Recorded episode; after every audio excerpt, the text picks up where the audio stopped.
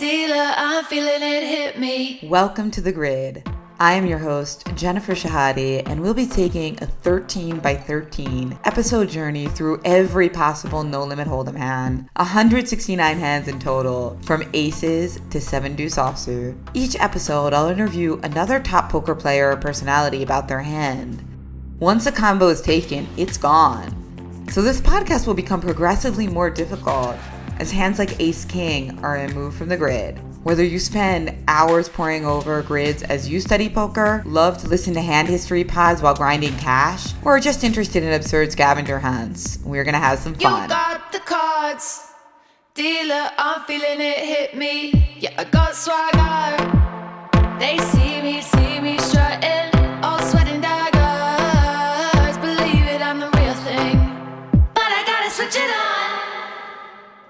Hello, everyone, and welcome back to the Poker Grid. I am here with a very special guest, one Bill Chen. He is a two time World Series of Poker champion, very well known for writing The Math of Poker with Jerrod Ankenman. And he's also played high stakes poker for a very long period of time, playing in the WSOP for a decade, winning more than 1.9 million in live tournament earnings, and also bringing together like-minded folks together in the so-called Math House, including past grid guest Terrence Chan and also Matt Hawrilenko, who, as we will discover, is kind of a guardian angel of this particular episode. Um, in the past few years, Bill has been super busy with other projects, so you might not have heard from him as much in the poker world, which is one reason I'm very excited to get this interview. He's been very busy at his job at Susquehanna International Group, which is an investment company right in my neck of the woods, and he currently leads a new division in sports analytics. He's also an active Go, Bridge, and chess player. I actually first met Bill because I was teaching him chess, and he quickly became an expert through those lessons. He was recently on one of two official SIG teams at the US Amateur Team East, a highly competitive event in which SIG won first place.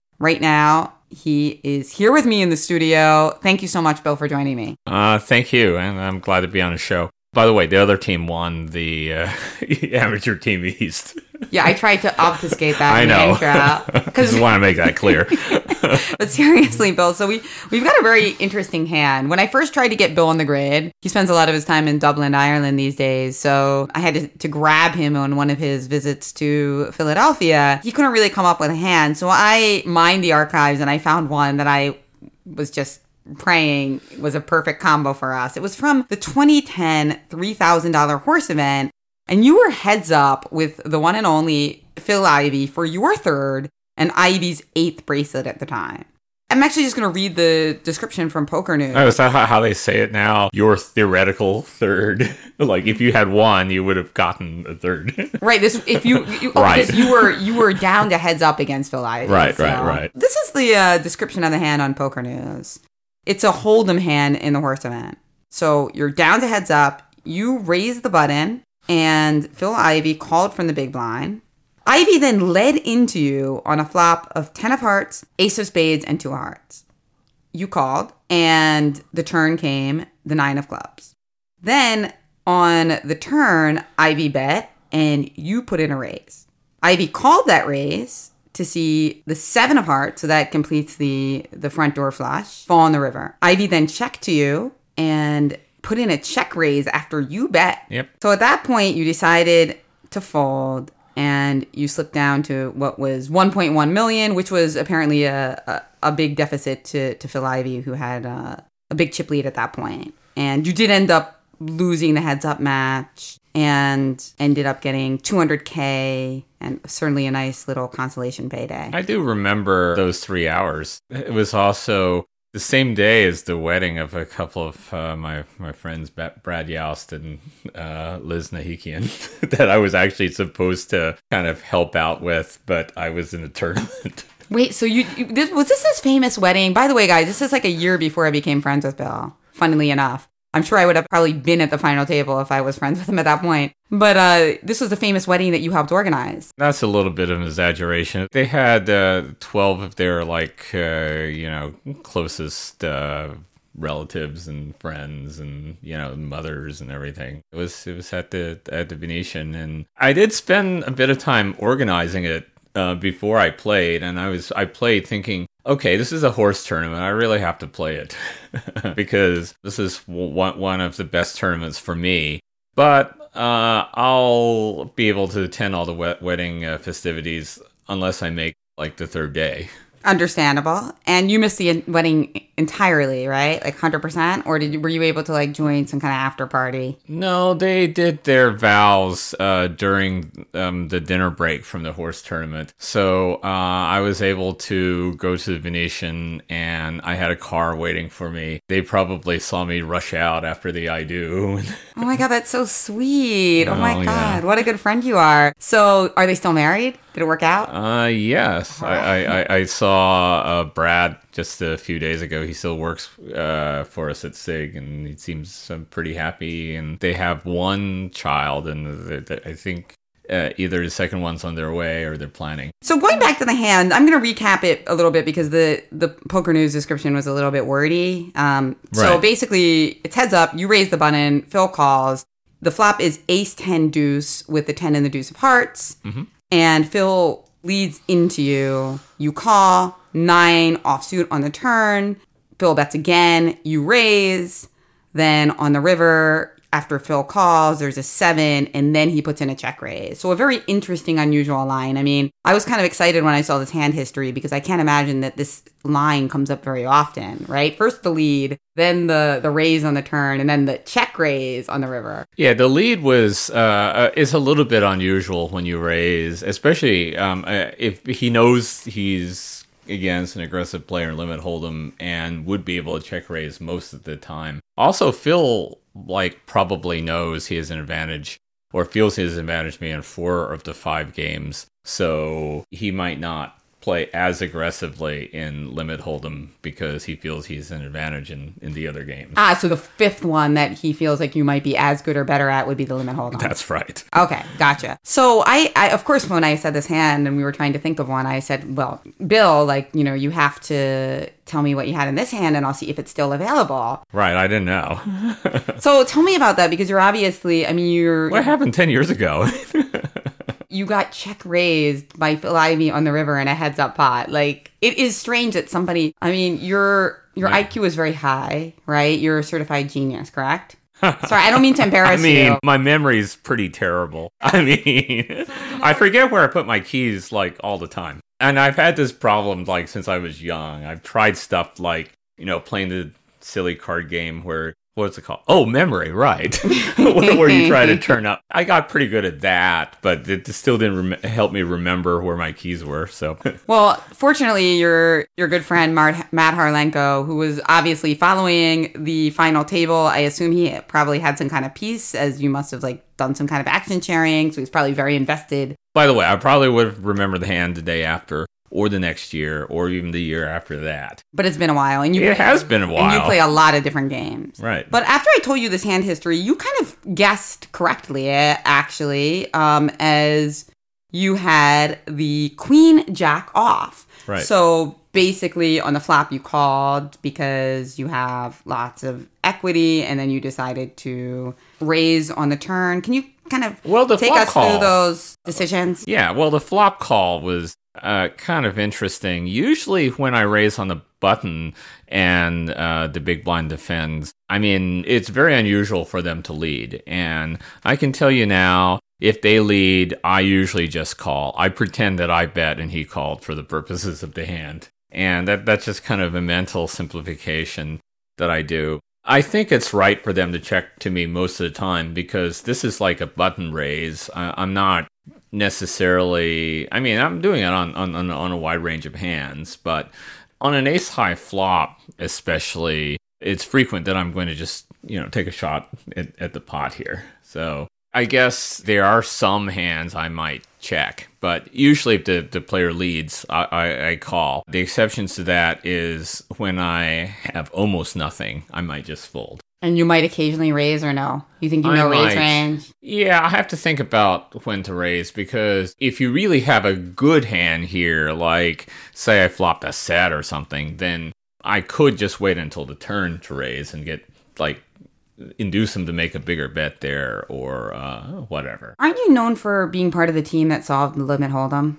we worked. I mean, certainly nowadays there's a limit hold'em solution, but I, I think solved is kind of um, you know a pretty aggressive word. We knew how to play more closer to the optimal solution than others. I would say. Right. So basically, what you're trying to say is that it's not like it was mapped out exactly what the correct decision is in every situation. It was just that this solution played better than any anyone else. Even if I had access to the solution, I didn't have access to my computer. So Right. I didn't have like complete memory of these se- several quadrillion paths that things could come down. Like with all of these things, you just have to uh, have intuitive, like you have to make shortcuts and have, have an intuitive ideas. Because it, it's sort of like you, you can't remember all the trees of chess openings, right? If you play an opening, you, you have to remember themes, sort of. Right, And that- We definitely, if you didn't remember this hand heads up against Ivey getting check raised in the river, I believe that you didn't remember the the tens of thousands of branches in the limit hold'em tree, right? right but uh, it's certainly other people like the solution is there now. So you you can play like uh, one of the computers that plays optimal solution you, you can remember as many trees as you want and you'd be pretty good at it. Basically, if you're at a game, at a point in a game where you get to spar, um, you know, endlessly against something that plays better than anyone else, obviously that gives you a huge advantage, right? right all Yeah. chess players have this ability now right for example Right, that's true. I wonder if it's if it's a little different with chess though. yeah i don't know not not too many of the players take advantage of this as much as they could i mean i played a game where i played the computer it is kind of bad to get beaten all the time but you can do something like oh uh, you know, I get an extra knight or something like that and just practice. That's really interesting. You know, I think this is an important distinction because sometimes people do make that mistake even in chess because they know that computers are way better than humans, um, and particularly Alpha Zero or Leela. That, um, They're amazing, yeah. that they think that the game is solved, especially if they're not really a chess player, that they're more like somebody with an intellectual interest in the chess culture. And that is a misnomer, right? It's just, it's more Right. like a lexicon issue. Right, right, right. It's solved. Uh, like some of these poker games, uh, especially the heads up ones, are solved in the sense that the computer can beat you, like like in a chess. Right. But are there any that are solved in that the correct move in every situation is determined? I mean, the solution that CMU had, I think, was a computer solution that took uh, like a- thousand uh, CPU years, which means that if you ran it on your computer, it would take a thousand years. But they have many computers. They have many computers at CMU, I guess. And Which which one are you talking about? Carnegie, the Carnegie Mellon solution, they, Or they, the, the limit hold'em one. they've shown that it will lose some fraction of some really small fraction of a bet to you every hand. yeah. Got it. Got You it. know, it's I I mean they they've shown a path that if you want to throw more computing power at it, uh, you can get closer and closer to the optimal solution. Right. I mean, it's not a simple solution you can just diagram. It's a lot of the solution pro- probably entails mixed strategies with certain hands and things like that. Got it. Um, but the reason I ask that is you have this uh, advanced knowledge because you're working on this um, solution that other people are not as advanced with. But then Phil Ivey goes ahead and leads into you. So clearly, that's not part of what you're studying with your solution, right? That's got to be Yeah. like a, a, a branch that's not investigated. Oh yeah, but you can put it in your branch because you can call and assume you bet and he called. that's that, that that that that's kind kind of like a mnemonic trick, I guess. So that's what you would do. Okay. Yeah. So you're you're just using that branch, the the check call branch. Got Yeah, it. yeah. Okay, so bringing us to the nine turn. Um, Yeah, the offsuit nine came on the turn, and it's obviously with Queen Jack. It helped my hand, and I thought it was a, a, a pretty good hand to raise with. In that uh, I have nothing here, rate to either have a strong hand by the river. Like still nothing. It was kind of a question of how nothing Queen High is, but I think uh, the the way we both played the hand, Queen High doesn't have too much showdown value. Or um, one of the things is if I hit a Queen or Jack, obviously I just show down at the end. right. So you raise on the on the turn. Right, Ho- hoping just to take it because I don't know what Phil's uh, bet calling bet folding uh, ranges are. But as I said, he might like these are pretty big bets in terms of the stack size now. He might just figure, uh, well, Omaha's going up. I know I have an advantage on Bill in that game, you know. so um, he might actually be more likely to fold than say an optimal player here, Now, and, and have- knowingly more likely to fold. You know. Did you have any vision here of like What of a solution or something, or did you like when you decided to raise? Well, you like- have to raise on like um, semi bluffs some of the time, and obviously a lot of the semi bluffs are hearts. Uh, so I think Queen Jack gives you sort of an alternate semi bluff where you can kind of bluff uh, when some hearts come. Right now, I don't. I did not get information from from Matt about the suits in this hand. Would that have mattered? We know now that using solvers today, like the difference of having like the Queen of Hearts and the Jack of Hearts, like sometimes it's incredibly um, different, right? Like they they really mix very strongly according to the exact suits of each card, and sometimes in very mysterious reasons. Yes. So yeah, I don't know whether I had the the Queen or the Jack of Hearts. You know, um, did Matt say I had one of those? No, no, he didn't mention. He didn't mention, but maybe that would have made a small difference. Like it would have been better. But now the most interesting street of all was the seven of hearts falling on the river. Yeah, it's not a great card for me.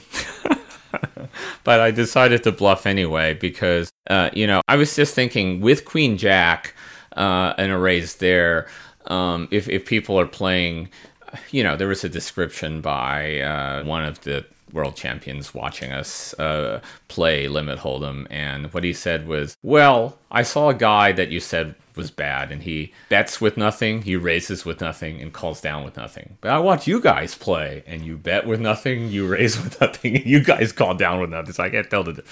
So like heads up, you expect like weaker hands than than expected. Like Queen Jack actually might win some showdowns if you show down the river, um, especially if a heart didn't come. If a heart didn't come, I might have just shown it down, but I I figured that this hand is bad enough to bluff, meaning that I'm not gonna uh, win too many enough showdowns, but I'm getting probably get enough folds. Right. So he, by the way, just to review, just to remind everyone, the, the flop was 10 deuce of hearts with an ace, nine of clubs on the turn, so offsuit nine, seven of hearts on the river. And Ivey actually, after having led the flop in turn, called the turn raise, he did check the river. Right. And then you bet. And Right. at that point, he put in a check raise. And obviously, you folded. You have the queen jack off. The other um, play is the raise rebluff, but you know I usually that that's a rare. Right. right. We're already in a very rare branch of the game tree. So. Right. Right. So you folded, and um, at, at that point, um, you know, you went on, and unfortunately, as we mentioned earlier, you did uh, lose the match. But Happens. yeah, and uh, you know, you've had a lot of success, of course. But you did not remember this hand, but you did remember the wedding. Is there anything else you remember from this confrontation against Ivey? he's a pretty tough all around player, but I already knew that.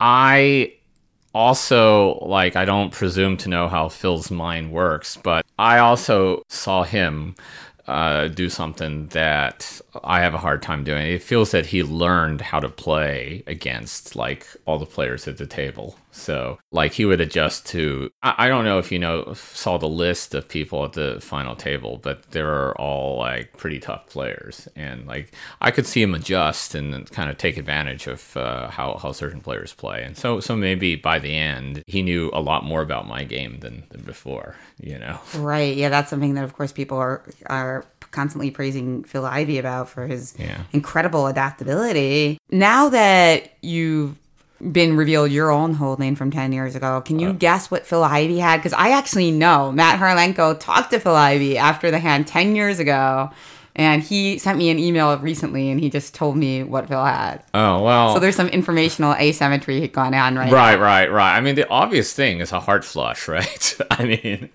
that. I mean, he he would. Uh, so it was Ace 10 2. He let out, uh, and then uh, he led again on the turn and called a raise and checked raise on. I mean, so I would say, uh, and, and what type of heart flush? Well, he would defend a lot of hands in a big blind, like probably 70 ish percent of the hands. So my guess, like, it's probably something pretty surprising. He might have even bluffed me out, but my guess would be a heart flush. You're wrong. It's not a heart flush. Keep guessing. Okay. Um, my other guess would be some type of set, but uh, it's kind of weird that he wouldn't just put in the third raise with a set On the turn, you mean? on the turn Yeah. because I c- could easily have a draw, and he doesn't want to give me a free draw. I think that that would be. Uh, un- un- unusual. The, the the other possibility is, of course, Jack eight. So so I would guess a set or Jack eight. No, no. Um, the other thing would be kind of a bluff on the river, but the question is, what hand did he have to play such that he would have a bluff I on river? know. What idiot would make a big bluff in this spot with a specific hand? Right, like what hand missed? Maybe eight seven ish. Well, there was a seven on the on the river, but, but- yeah, it's not good enough. You think at that point to call your bet? yeah, probably not. I Probably not, okay. Probably a bluff. Uh, still, tell me the hand. Okay, well, it you know only a really really great player would ever conceive of making a bluff in the spot with this hand. Yeah, of course. So no, I mean, I'm trying to give you a So- hint. Only a really really strong player would think of this. Like, or you could say like, do you you play this trash? Oh, This is the cliche. Like, you turn over and you play that trash? oh, he had like something like six five or No. Eight. You play that trash? Like what what kind of bluffs could you have on this on this uh, board? Ace, 10, 9, deuce 7. What what type of trashy bluffs might somebody have? Ace 10, 9, deuce 7. I don't know. I mean, I, I could I could name all sorts of hands, which which You're not you're not getting it. sorry guys, sorry guys. Like No, how I'm- do I I'm give not- you a hint to get this? Okay, wait a second. So only okay, like, I said only a great player. Let me just flip it and say only a really horrible maniac player would make such a terrible bluff with this hand in this spot on the river. Only somebody really bad. Like of course I, I'm joking because it's Phil Ivey. it's but, Phil Ivey, yeah. But only only somebody who was really whack a mole would play this way by the river. yeah, it's probably some hint I'm not getting. Think about Broadway cards. Okay. Well, I mean, all Broadway cards kind of beat me. so he could have Queen Jack also. Yes, bingo. Yeah, I mean, that- Queen Jack off. okay. there you go. That that makes sense. I mean, that, that he would try the check raise on the river. Yeah. Yeah. Yeah. Okay. Well, that was a well played hand by Phil. Of of, the- of the very many uh, well played hands. Yeah, great hand by both of you. I mean, a, a really hilarious hand, and it's kind of an example of when you didn't have that hold card cam in every like tournament. Yeah, I was thinking you said Yeah. bluff, so he had to have a worse hand. I'm like, what worse hands can he have? Right, exactly. You know, he had the exact same hand as you, which is so perfect for the grid, as this is the Queen Jack off episode. Yeah, yeah. So- that's I guess that's why you chose it. Yeah. I was going to choose it anyway, but then when Matt told me what he had, it's like icing on the cake, no doubt. Yeah, I, I guess we had the same hand and we had sort of the same ambitions for the hands. And I don't know whether he had like a heart or not, but you know, it's Yeah. no, it, it was a good play. Like I played my hand fairly routinely, and I think he played his hand like more creatively. I would guess. Yeah, although you mean you think that the turn raise is pretty standard, whereas like leading the flop and then check raising the river are a little bit more creative. Yeah, I think the check raise on a river is a little more creative because usually you check hands on the river that you have think have some showdown value, but after I bet, uh, you know, to, to stick in a raise is is, is pretty. I mean, I mean, he probably thought, okay, well, I might just like do something like showdown a worse hand or even queen jack. That hand wasn't inis- initially a bluff, but if he check raises, he can get me off some not only the same hand with queen jack, but some thin value bets. Like he might have gotten me to fold, say, ace three with that play. Right. I mean, I, I was talking to people, Terrence, and you, you know, people were saying, "Oh, well, I wouldn't fold top pair there." I'm like, eh, really? I don't know. you mean you wouldn't or they wouldn't? Um, or one wouldn't? well, they say they wouldn't, so I'm, I'm assuming that means one wouldn't. I see, I see. um, I, I don't know. I, I mean, I might have tried value betting again it, with the pair of aces, thinking that he actually does have to just call with a 10 or something like that. but um, also, or, you know, if he had like pocket jacks, even, or, or, or something weird like that, and then fold it to a raise. But I'm certainly going to fold Queen Jack to a raise. Well, I, I think it was a good play. I buy him. Yeah, you know, and a really, kudos. And a really great like historic throwback, no doubt. To yeah, know. I helped him win the tournament. So like, right. like we were at a lot of. Uh, I think we were only like at ten. At some point, we were at ten bets. This might have been when we were at twenty bets, but still, it's a significant chunk of the uh, chips in play. Oh yeah, big jump up for him. Now, I did want to go back to something um, we talked about just briefly earlier. You are a, a certified genius, and you know shows up in a lot of your work. I don't have a certification, really. Well, there's no I really don't. Okay, but you are, you know, I'm you good told at math. Me, okay, you told me you, you once were tested for your IQ when it was. yeah, when I was a kid, I was a lot smarter than. this is why I'm talking about this, not to okay. embarrass you, but it's partly because you know some people are ashamed of having a bad memory or they think maybe they're not that intelligent if they're not good at remembering things. So obviously this story kind of shows that, you know, even like really significant events, very intelligent people forget. How do you reconcile that? Well, I think we have the same number of brain cells, right? So it's basically just how our brains work and remembering uh, things like, uh, you know, um, Bob Hamman, uh, I, I, talked with him very recently, and and I asked him about his memory, and he's like, you know, many times, like twelve times, fourteen times, uh, world champion at bridge, and he told me if you take turn the cards one by one out of a deck of cards, he has no chance of remembering them. It's just like in the context of the game bridge he remembers it. It's just like the study with like chess masters don't do if it's sort of just a random let's just randomly throw pieces on the board chess masters don't do better or much better than random people remembering the, the configuration. But if it's a chess configuration they remember it Right, true. But I mean, there's still a lot of variation. Like, there's certainly a lot of great poker players who would remember almost every hand yeah. in a heads up battle, especially against Phil Ivey. Certainly, if you have photographic memory, that's definitely an advantage. But you certainly don't need a great memory to be like good at math. That's why I chose math. It was the field that required the least amount of memory. Why is that?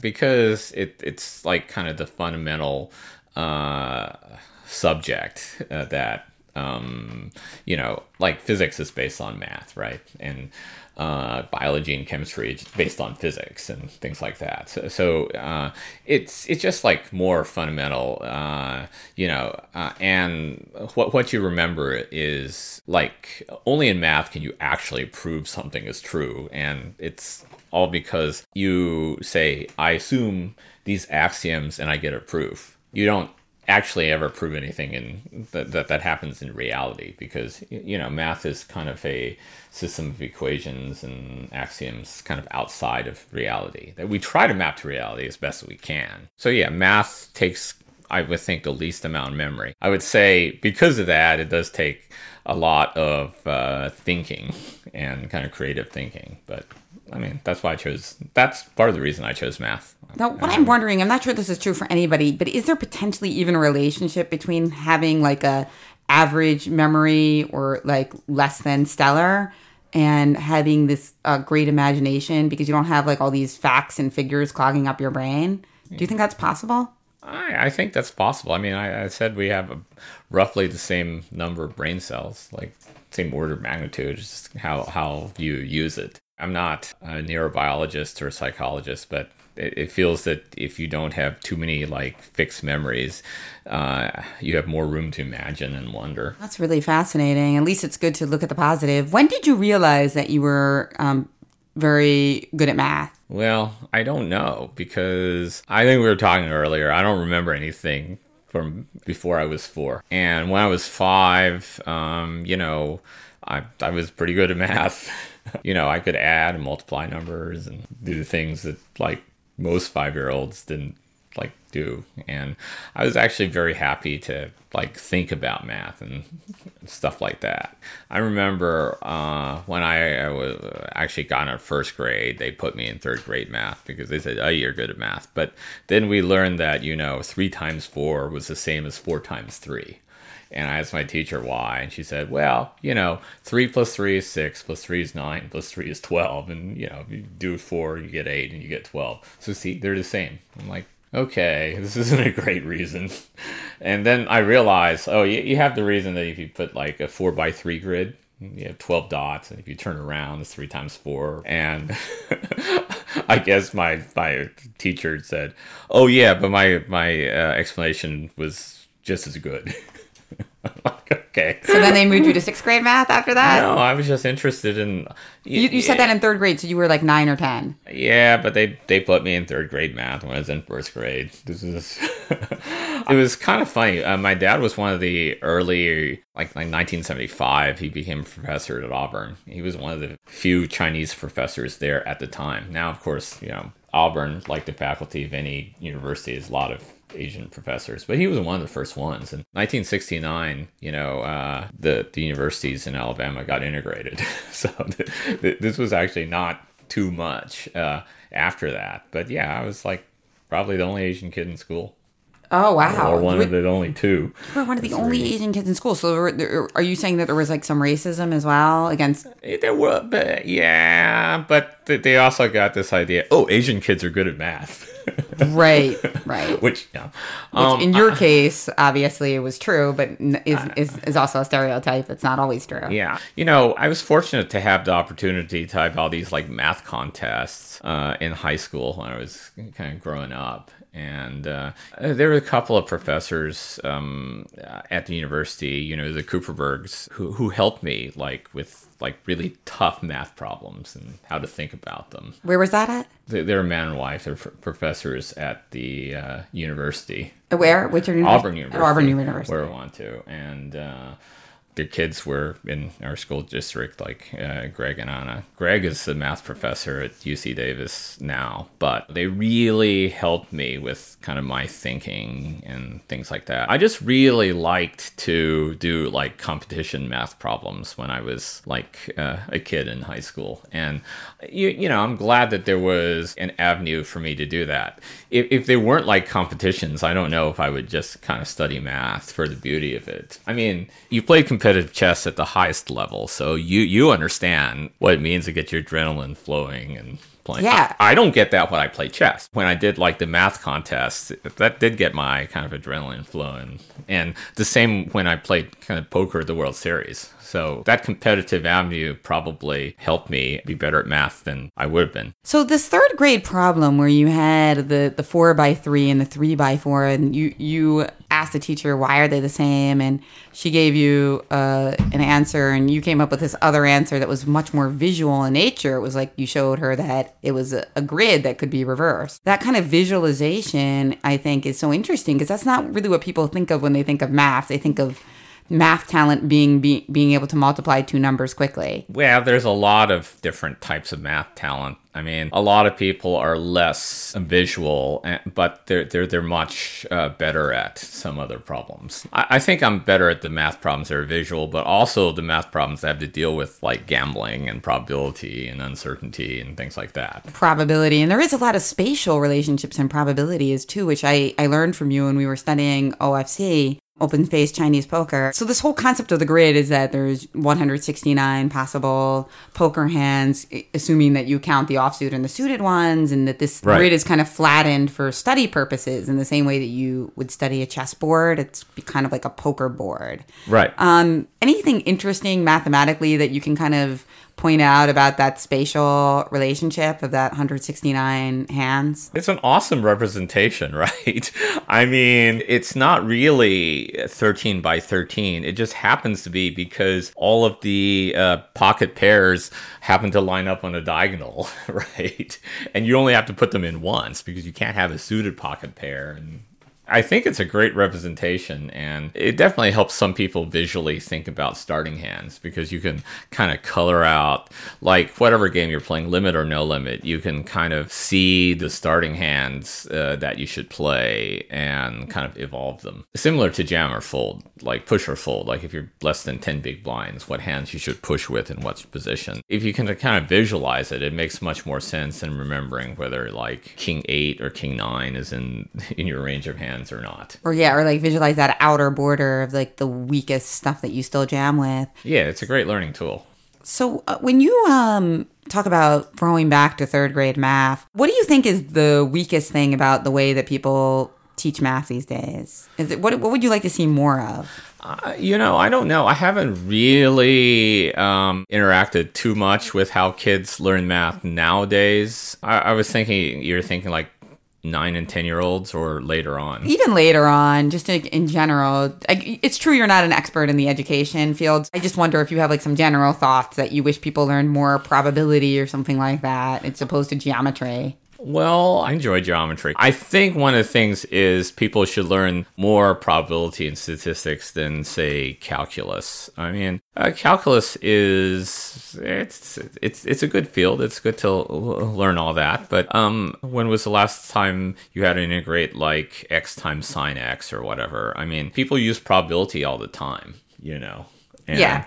I, I think the problem is people may think, oh, well, you, you have continuous functions. Like you choose a number randomly uniformly between 0 and 1 and then to actually get the answer to some question you need to eventually like do an integral or something like that. But i, I think like simple probability and statistics uh, are probably more important and more relevant. Even in like um, statistical significance. Like you, you flip a coin, it's either heads or tails. You flip a hundred coins, like if you get sixty heads, do you believe that the coin is biased or not? I mean that that's uh, sort of an interesting uh, question, you know. And people need to know. Okay, well, these guys did, did some tests. Is are they st- statistically significant or not? You know, even even that type of knowledge, which may seem a little esoteric, really is not. Really is relevant to what we do today. Like there are a lot of issues like on a political level or even the debate about like containing viruses or whatever that having like a little bit more knowledge of math would make people a little bit better. So yeah i think probability and statistics should be taught more. There should be more emphasis on problem solving and uh, you know all, all the word problems that people hated in the back. I think people should actually do more of them because it's not how you integrate this function or another, which is basically like what your calculus homework is. Take the derivative or integrate all these functions. It's like a computer can do that basically how to set up a problem into a mathematical construct and solve it. And also, for example, like the quadratic formula is probably one of the first formulas people learn when they're in algebra. But I don't know if you remember how to do those things, but you can complete the square. I'll give you an example, uh, make one up quickly. Like x squared uh, minus 3x plus 2 equals 0. Uh, if you wanted to solve that problem, you can use the quadratic formula. You can just look at it and kind of guess that the solutions are 1 and 2, or you can kind of complete the square. And completing the square actually gives you a process to solve the problem and kind of teaches you uh, how to do it. Fun. Wow, I got to look that up. So. Um, but yeah, this is this is a very interesting. And by the way, I tweeted about this episode. Um, I mentioned the fact that in the math of poker, there's a formula for geometric pot growth, and I find it very interesting because when you first starting playing no limit hold'em, it's kind of fascinating how quickly the pot can grow when you make you know when you go pot pot pot right exactly eight to two hundred sixteen. It it feels like that's really a big pot going into an eight BB pot, and so the reason that this is interesting and topical now is right now people are posting lots and lots of graphs about the potential exponential growth in a pandemic type situation. Yeah. And how it's not it does it defies human intuition. Well, it's sort of the worst case. And I guess I'd like to say something about exponential growth. It's one of these things that in certain models it can happen. Like if say, say there was no uh, precautions about the virus and people just went out and sneezed on each other it would probably grow exponentially right? I mean but the, the thing is that in any of these things it's kind of uh, what i call a regime problem. Nothing grows exponentially forever right so it's interesting. There's this exponential growth in this particular. Any place you see exponential growth, you mean exponential growth in this regime, in this like period of time or period of space. And then on the boundaries, the question is kind of what happens, right? What do you mean the boundaries? You mean when it's over? Yeah, like, um, like you can even see in China that the number of cases is decreasing and the number of new cases especially is decreasing and they don't really have any new cases except from wuhan anymore. So it's not like oh uh, there were like uh, 80000 cases in china and then it went to 160 and so on and so forth. There's this kind of gradual uh, at first exponential increase, but kind of slow down because of the draconian measures they took, certainly. But right. I mean, and at some point, there's a limit of humans who can get it. One thing people should consider is that if we coordinated, we could probably uh, sort of shut it down and do the same thing as uh, happened in China right uh, in about like four to six weeks the question is whether it's worth uh, the economic loss of like four to six weeks in a year uh, out of the year to do it. But maybe it is. Who knows? By the way we, but we are recording this in um, what is it? The second week of march. March uh, 11th is the date and um 10th right? right march 10th is the date. So um obvious this is going to come out later. So this could be a little bit of an interesting time capsule into how wrong or right we are. But you know obviously it's a, a very um, dangerous situation. And i'm fortunate enough that i can work from home. So it's it's a tough situation especially for people who are you know living paycheck to paycheck no doubt. So i'm just telling people you'll increase your tips to people out there who are you know, struggling getting a lot less business. Is there any visual representation of exponential growth that can help somebody? Because I, have read a lot of people saying, like, this is not a human concept. So if you're not a math person, it just defies human logic. And that's one of the reasons people don't get worried about it till it's too late. Well, just um, think something that doubles every day. I mean, that's exponential growth, right? I mean, there's that famous parable of like the chessboard, the visual, right. the visual representation of it being like one grain of rice and then doubling it each day. And yeah, after the first 32, it doesn't seem so bad, but then after 64, he has to be giving more grains of rice than are available in the world or something. Right, exactly. So, yeah, I mean, that's why people think of any large numbers like the national debt or whatever people can't conceive. People can't really conceive like what's a trillion dollars like? I can't think of a trillion. And these metrics of if you had a dollar bill, this would be the number of times you could wrap it around the earth. uh, really doesn't uh, do anything. I, I, I think uh, when things are normalized, people can think more about it. It's like you think about how much is 10 trillion? Well, m- maybe there's like 350 million Americans. It, it, it means that if it, it divided about uh, over 350 million Americans, it's uh, what? It's like 30,000 or something like that per uh, per American. So, I mean, uh, you everybody can kind of conceive of if I had thirty thousand in my bank account, some people would be, most people I would guess would be really, really happy. Some people uh, would be pretty sad. Bloomberg.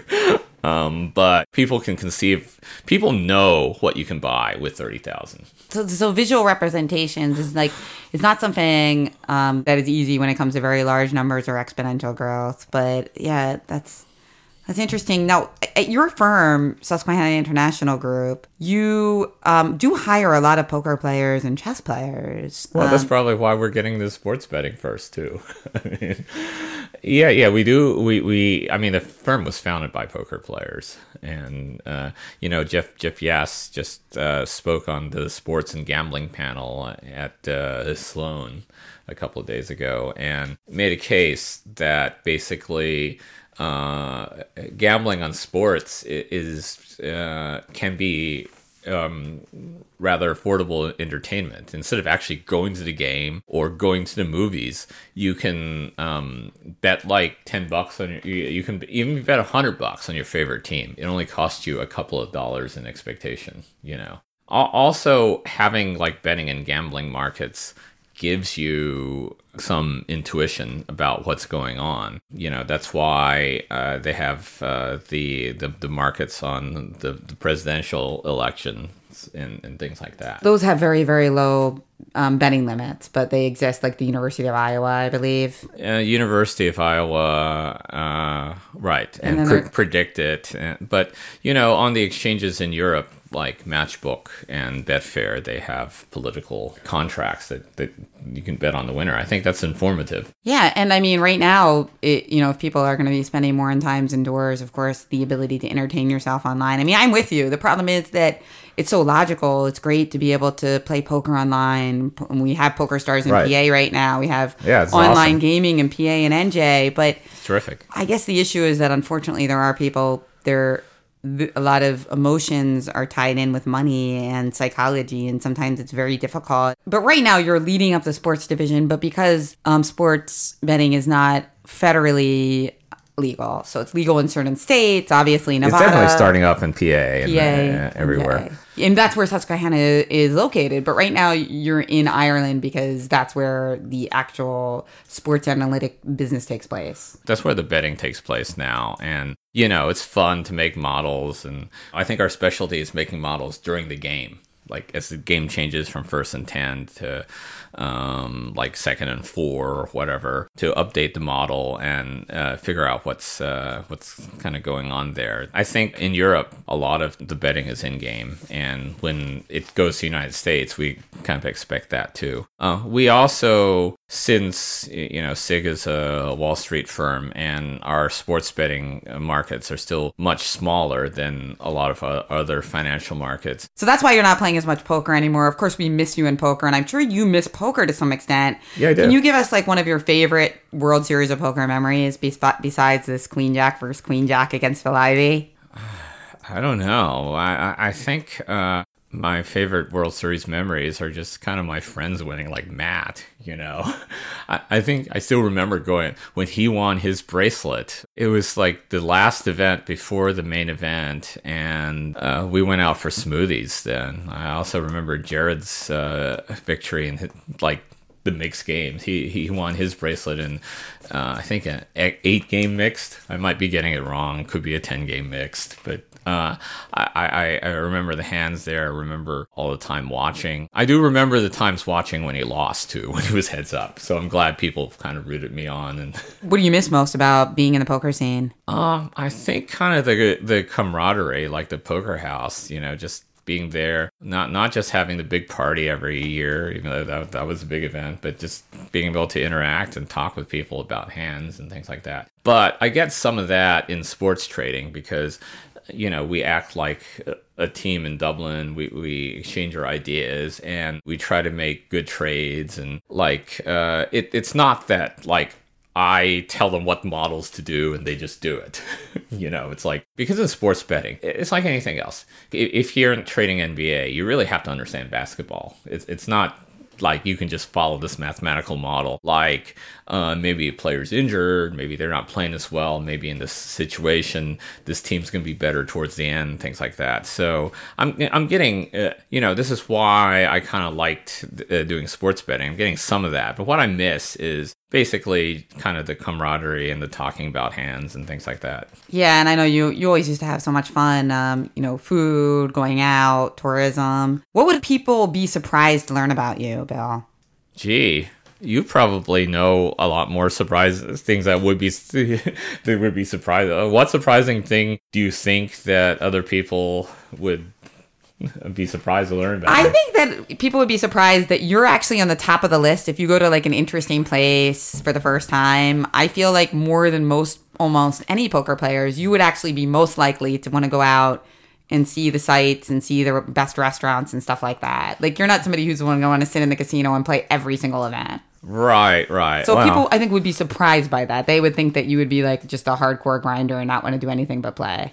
Yeah, I, I've been kind of, um, I guess, tilting towards the uh, hardcore grinder recently, but I think you might have got that impression because, you know, when I was going to these EPTs and things, it was the first time I've been to these places. So, you know, I obviously wanted to explore. And, Right, And in. Vegas, you just don't get that much time to explore anything. Yeah, that makes sense actually because you know you're you're in a, you're in the same place for a long time. I just want to congratulate you again. I mentioned it briefly in the intro, but you recently were in New Jersey for the U.S. Amateur Team East, which is this right. really cool chess event. There's grandmasters, there's newcomers, there's beginners, there's the top players in the country, and your company team, Susquehanna International Group, actually got first place. It's a hugely competitive event, hundreds of teams. Over 300, I hear. Yeah. And um, no, tell us a little bit about winning that incredible victory for SIG. Well, I, I have to say, our team didn't win. It was the other teams. We had two teams, Sig Puts and Sig Calls. And Sig Calls uh, was the team that averaged about 2,200 and uh, just like, uh, you know, 40 other teams there. And they they won uh, best overall team with a 6 and 0 record. Atulya Shetty was kind of our anchor. He was board one. And He's an he- IM. He's an IM. He went six and zero.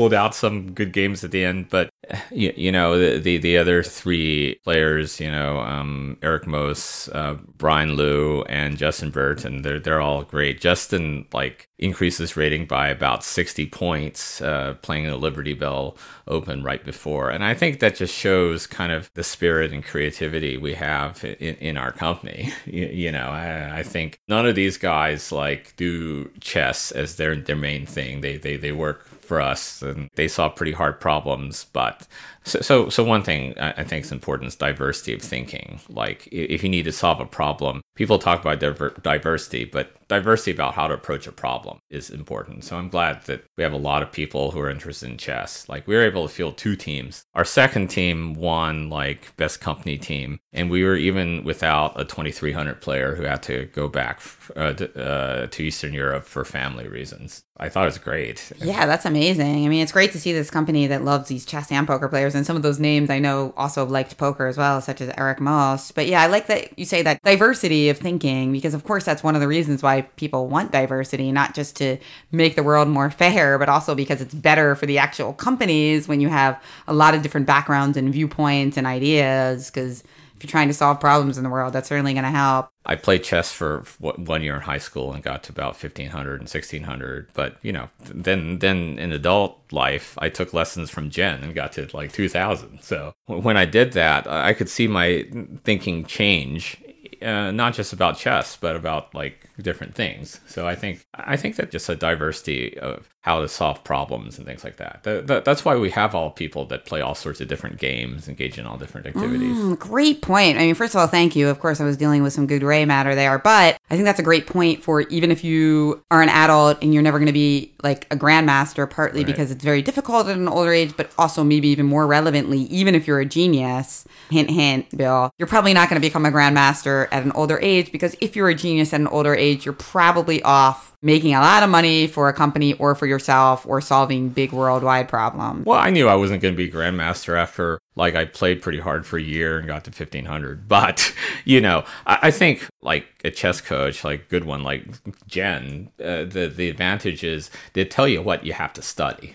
You know, Yeah. you can't just like play blitz games all night. Oh, why why isn't my chess game improving?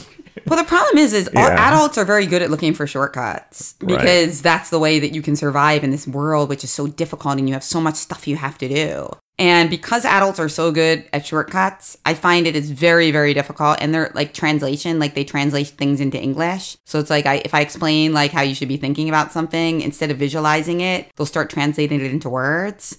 That's really problematic for getting better at chess because chess is not words. It's images of pieces moving around on the board. And probably because you're a mathematician, that comes like super easy to you. But for most adults, very, very difficult. And I find that super fascinating. But yeah, this, this interview's been great, um, Bill. Thank you so much. And Yeah, you- thanks for you- inviting me. You have a, a Twitter that you don't really use that often, Bill Chen Poker, but you also have a, a chess blog at SIG. And of course, you have your book, The Math of Poker. Right. Any other way that people can find you? Uh, I think uh, my, my Twitter account. Uh, I also have a Facebook account. You can also uh, just email me at william.chen at sig, uh, especially if you're interested in maybe finding a role with us and trading sports or even trading financial products. Know.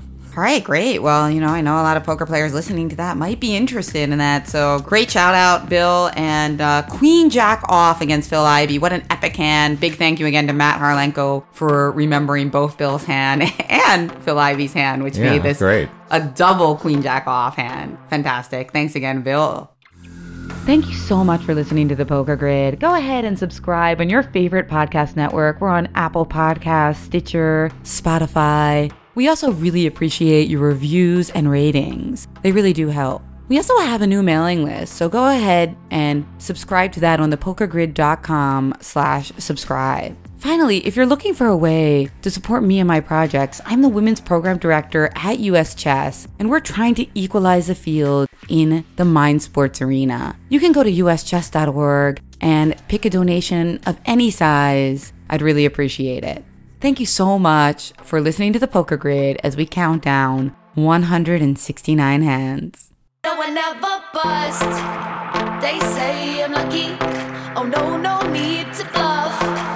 With all the cheap tricks up my sleeve, yeah, I got.